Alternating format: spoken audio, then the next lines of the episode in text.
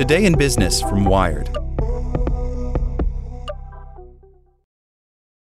A Battlefield AI company says it's one of the good guys. Helsing AI is building an operating system for warfare and says it'll only ever sell to democracies. By Morgan Meaker. On the screen in front of me is a mountain range. Moving towards my troops from the top right corner is an ominous yellow dot.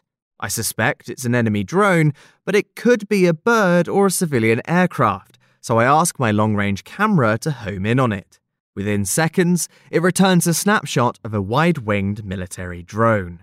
The incoming dot turns from yellow to red, signifying a threat. This might sound like a video game, but it's not.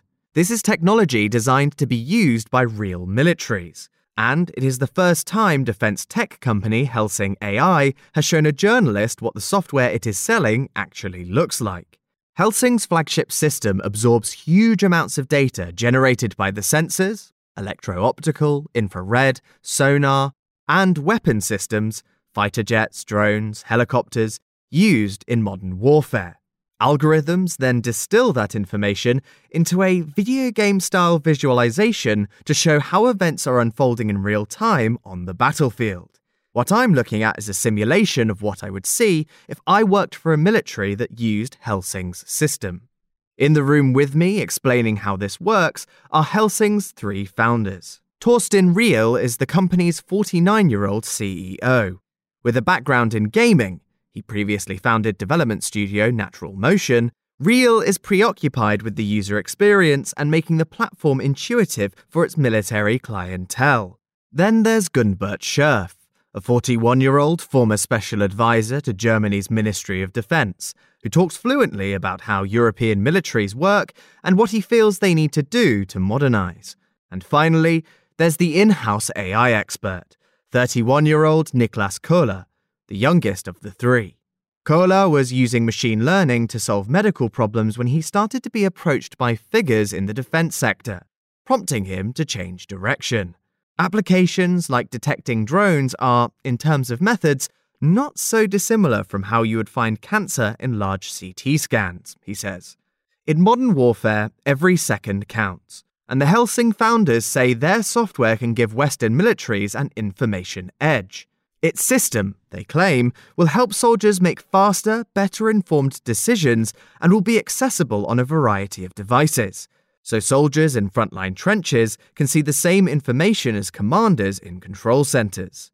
Now, all of this is done manually phone calls, reading things, drawing stuff on maps, says Kohler. Understanding how many systems are there, what they are doing, what is their intent, this is an AI problem. Helsing is not the first company to try to build an operating system for war. Military types have been advocating for the idea since the 1990s. But traditional defense firms have struggled to deliver, creating an opportunity for tech companies to step in. California based Anduril, the company launched by Oculus co founder Palmer Luckey, has developed software that connects multiple military systems. And Palantir, headquartered in Colorado, has been using the war in Ukraine to release details about its own military AI. But Helsing is the only visible European startup making this type of software. Experts say what's notable about the company is the way it maps the electromagnetic spectrum, the invisible space where different machines send electronic signals between one another to communicate. That Helsing was willing to show me its technology at all reflects how much attitudes around the defense industry in Europe have changed over the company's two year existence. When Spotify founder Daniel Ek invested 100 million euros, or $109 million into Helsing in 2021, the same year the company launched, many Spotify users expressed outrage that their subscription dollars were being used to fund the arms industry. But that was before Russia's full scale invasion of Ukraine in February 2022, which has prompted a recalibration of public attitudes towards defense. Today, billions of dollars in military aid is flowing from European countries into Ukraine. Military spending on the continent jumped to Cold War levels in 2022, witnessing the sharpest yearly increase in 30 years, according to the Stockholm International Peace Research Institute. Venture capital is following suit, with funding for UK defence tech doubling from 2021 to 2022, from 500 million euros or 550 million dollars to 1 billion euros, according to PitchBook data shared with Wired. Helsing now has 220 employees spread across four offices in London, Paris, Berlin, and Munich. That doesn't mean it has been easy to hire engineers. Kohler describes an interview process that sounds more like a debate about the motivations of the defense industry. Kohler gets it.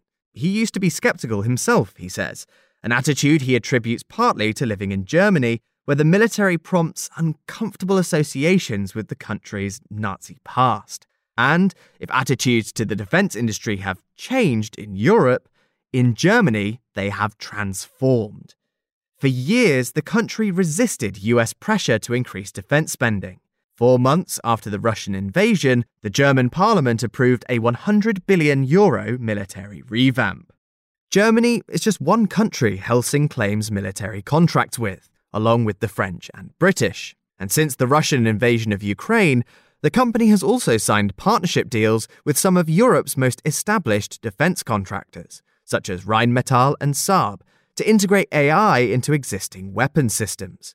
Reil describes Helsing as quite involved in the war in Ukraine, although he declines to share details about what the company is doing there, saying only that staff regularly travel back and forth. When Wired asked a Ukrainian government official, who asked not to be named because they are not authorized to speak publicly, to confirm Helsing is operating in Ukraine, they said they had been made aware of the company's plans to engage in the country. Helsing's corporate slogan is AI to serve democracies. This is meant to illustrate the company's pledge to never sell to autocratic governments such as Russia and North Korea, says Reil. But what counts as a democracy? When I ask whether the founders would sell to countries like Poland or Hungary, countries within the EU where governments have stripped judges of their independence and cracked down on LGBTQ rights, I do not get an answer. Instead, that slogan says less about what the company does and more about why it's doing it. Helsing's job adverts brim with idealism, calling for people with the conviction that democratic values are worth protecting. Helsing's three founders speak about Russia's invasion of Crimea in 2014 as a wake up call that the whole of Europe needed to be ready to respond to Russian aggression. I became increasingly concerned that we were falling behind the key technologies in our open societies, Reil says. That feeling grew as he watched in 2018 Google employees protest against a deal with the Pentagon in which Google would have helped the military use AI to analyze drone footage.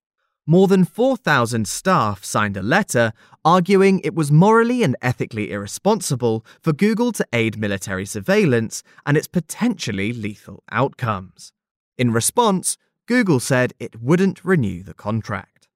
It's usually hard to tell if defense products work the way their creators say they do. Companies selling them, Helsing included, claim it would compromise their tool's effectiveness to be transparent about the details.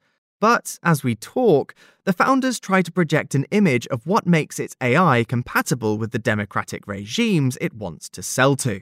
We really, really value privacy and freedom a lot, and we would never do things like face recognition, says Scherf claiming that the company wants to help militaries recognize objects, not people. There's certain things that are not necessary for the defense mission. But creeping automation in a deadly industry like defense still raises thorny issues. If all Helsing's systems offer is an increased battlefield awareness that helps militaries understand where targets are, that doesn't pose any problems says Herbert Lin, a senior research scholar at Stanford University's Center for International Security and Cooperation. But once this system is in place, he believes, decision makers will come under pressure to connect it with autonomous weapons. Policymakers have to resist the idea of doing that, Lin says, adding that humans, not machines, need to be accountable when mistakes happen. If AI kills a tractor rather than a truck or a tank, that's bad. Who's going to be held responsible for that? Reil insists that Helsing does not make autonomous weapons. We make the opposite, he says. We make AI systems that help humans better understand the situation. Helsing's success so far, measured in its ability to secure contracts and hire staff, is entwined with a change in mood from Europe. And for now, the Silicon Valley idealism it is introducing to the local defense sector seems to be working. When Reil launched the company, he says, he was braced for the fact that a lot of people wouldn't agree with what he was trying to do. But even he has been surprised by how much attitudes have changed. The pendulum has swung almost entirely the other way, he says. Thanks for listening to Wired. I'm Barnaby Chadwick, and for more stories just like this one, visit us at wired.com. Like what you learned? Subscribe everywhere you listen to podcasts and get more business news at wired.com/business.